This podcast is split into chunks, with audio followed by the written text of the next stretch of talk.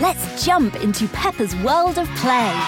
Look for spring flowers, hunt for muddy puddles, and bravely explore exciting places with Peppa playsets.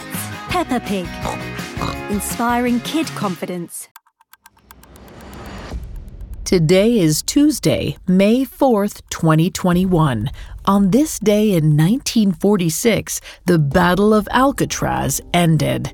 Six inmates imprisoned in Alcatraz Federal Penitentiary seized the prison and initiated a bloody jailbreak. In the aftermath, 15 victims were left wounded and five men lay dead.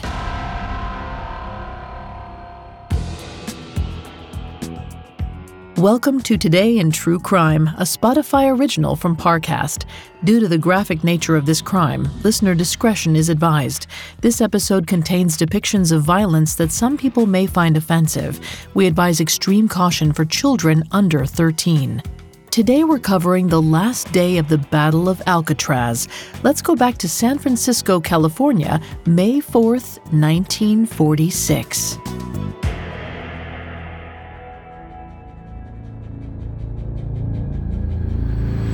The battle between inmates and guards raged for two days before the Marines finally infiltrated the cell block. Inside, a brigade of murderous convicts had staged a violent coup. They had hostages, weaponry, and deep conviction that they'd make it off the prison island. But the Marines had other ideas. Methodically, SWAT forces drilled holes in the ceiling and dropped in grenades, careful to avoid the cells where they believed hostages were held. Suddenly, the battalion detonated their explosives, and after a beat, the cells grew silent. When they unbolted the cell block door, they found the slain ringleader, Bernard Coy, wet with blood, sweat, and axle grease. Only two days earlier, he had seemed unstoppable. Coy was in the clink for holding up a bank with a sawed off shotgun in 1937. He was sentenced to 26 years and shipped off to the Rock. That was the nickname for America's highest security prison, Alcatraz Federal Penitentiary. The prison sat on a craggy 22 acre island in the San Francisco Bay, just over a mile and a half from the shore. Concrete and steel made the joint inescapable. And in case an inmate managed to slip out, forceful currents surrounding the rock ensured there was no chance of him swimming to shore. Moreover, metal detectors lined the grounds, and the facility employed a high tech mechanical locking system that guards utilized to open individual cells remotely. The prison housed the most infamous criminals of the day George Machine Gun Kelly, Robert Birdman Stroud, and Al Scarface Capone, all spent time at Alcatraz. But Bernard Coy refused to rot behind bars. After being locked up for nearly a decade, he decided it was time to find a way off the rock. Throughout his incarceration, Coy observed the guards' habits. After carefully considering their daily moves and noting their weaknesses, he devised an escape plan with five henchmen. Eventually, he discovered a potential flaw in the building's layout. The prison's gun gallery was essentially a cage, but the bars seemed pliable. Coy figured he could pry them far enough apart to shove himself through and secure some weapons. Once armed, the inmates could take on the guards. Knowing it would be a tight squeeze, he refused meals for weeks. He managed to shave off a good 20 pounds. The battle began on May 2, 1946. The first step was to overpower the guard who opened Marvin Hubbard's cell gate. Hubbard was Coy's right hand in the operation. Together, the convicts grabbed the guard and beat him within an inch of his life. Next, Coy grabbed the bloody officer's keys and set three more convicts free. Then he put on the incapacitated guard's uniform and covered his head, chest, arms, and legs in axle grease so he could slip through the bars. Oiled up, he scaled the unguarded gun gallery. When he reached the top, he sent a signal to his cohorts, who sprang into action. He then used some swiped pipes and pliers to pull back the gun gallery bars just enough to shove his body through. Just as Coy landed inside the gun cage, a guard snuck up, but Coy used the officer's necktie to strangle him. The man dropped to the ground unconscious, and Coy raided the gallery for guns and ammunition. As another guard passed by, Coy grabbed a riot club then crouched behind the gallery door. When the officer entered, Coy slammed the steel door into him. The officer stumbled and Coy bludgeoned him to the ground.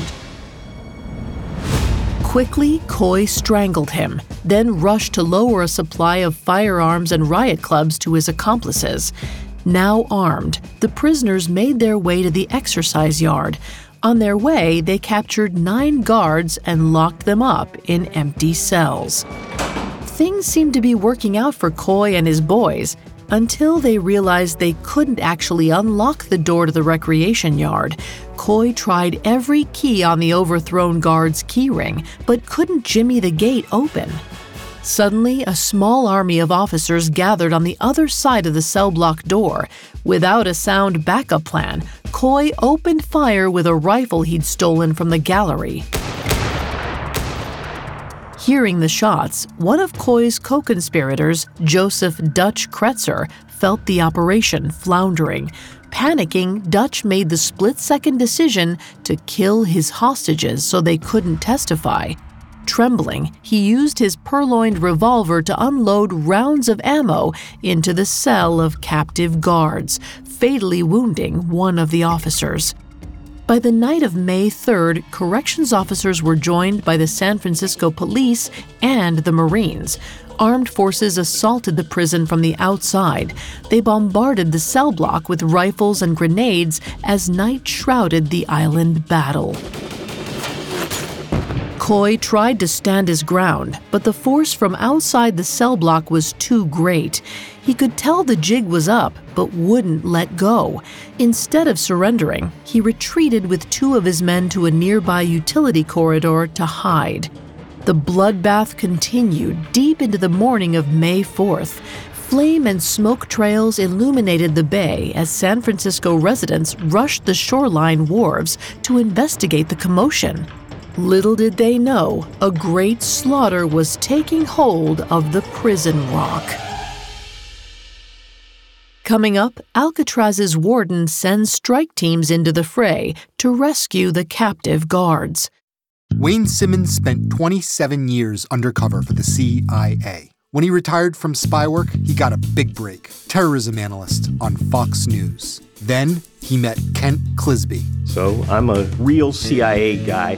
This is total nonsense. I'm Alex French, and I'm here to figure out who's telling the truth. Was Wayne Simmons a spy, or was he nothing but a con man? Imposters is a Spotify original from Parcast and premieres Monday, May 3rd. Follow and listen exclusively on Spotify.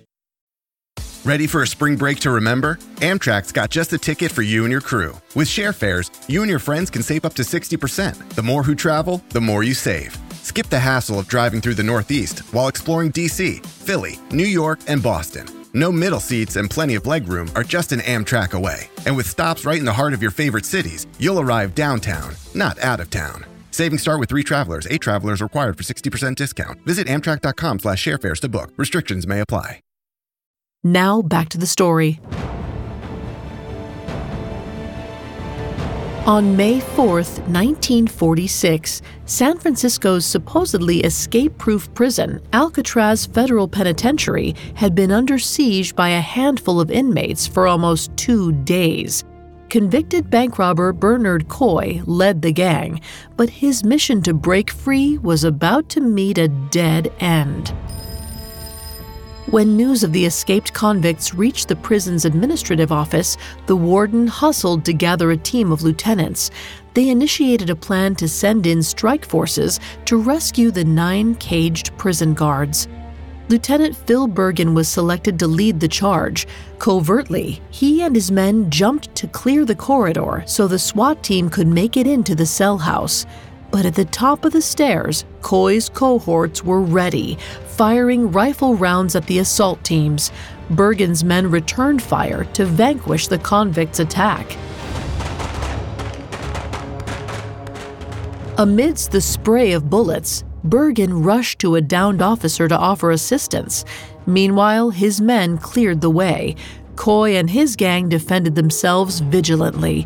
They hit four SWAT officers, one of whom died on the spot, the battle's first casualty. Still, Bergen carried on. The standoff lasted nearly 48 hours. Pipes burst from the persistent bombardment, flooding D Block and drenching prisoners and guards alike. One of Bergen's men made it through the rain of fire to lock the D Block access door, trapping Coy and his men in C Block. While the escapees were able to take out the rogue guard, they realized their chances of getting off the island were dying. One by one, Coy's men began to retreat. On May 4th, the final morning of the battle, the Marines charged the cell block, detonating grenades and giving several prisoners concussions. Their only shields had been their soggy mattresses. Once inside, the Marines discovered a uniformed Coy dead in a bay of his own blood. Two more members of his escapee gang lay nearby, lifeless in crimson puddles. The convicts had clearly died from bullets and shrapnel wounds.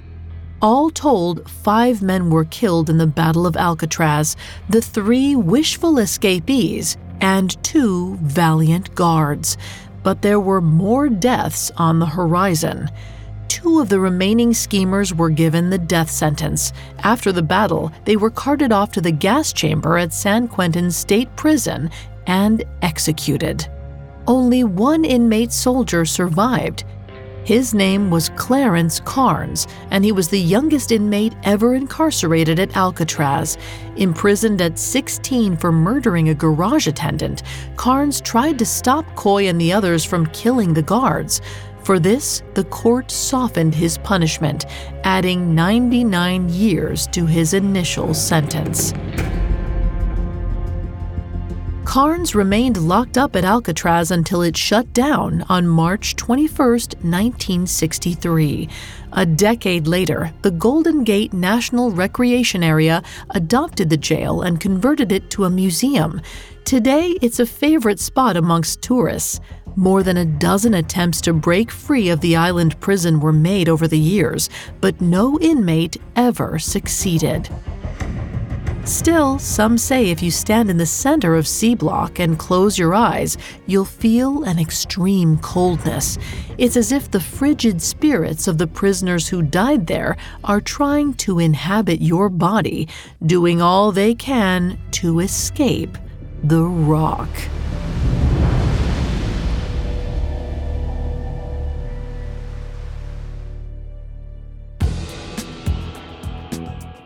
Thanks for listening to Today in True Crime. I'm Vanessa Richardson.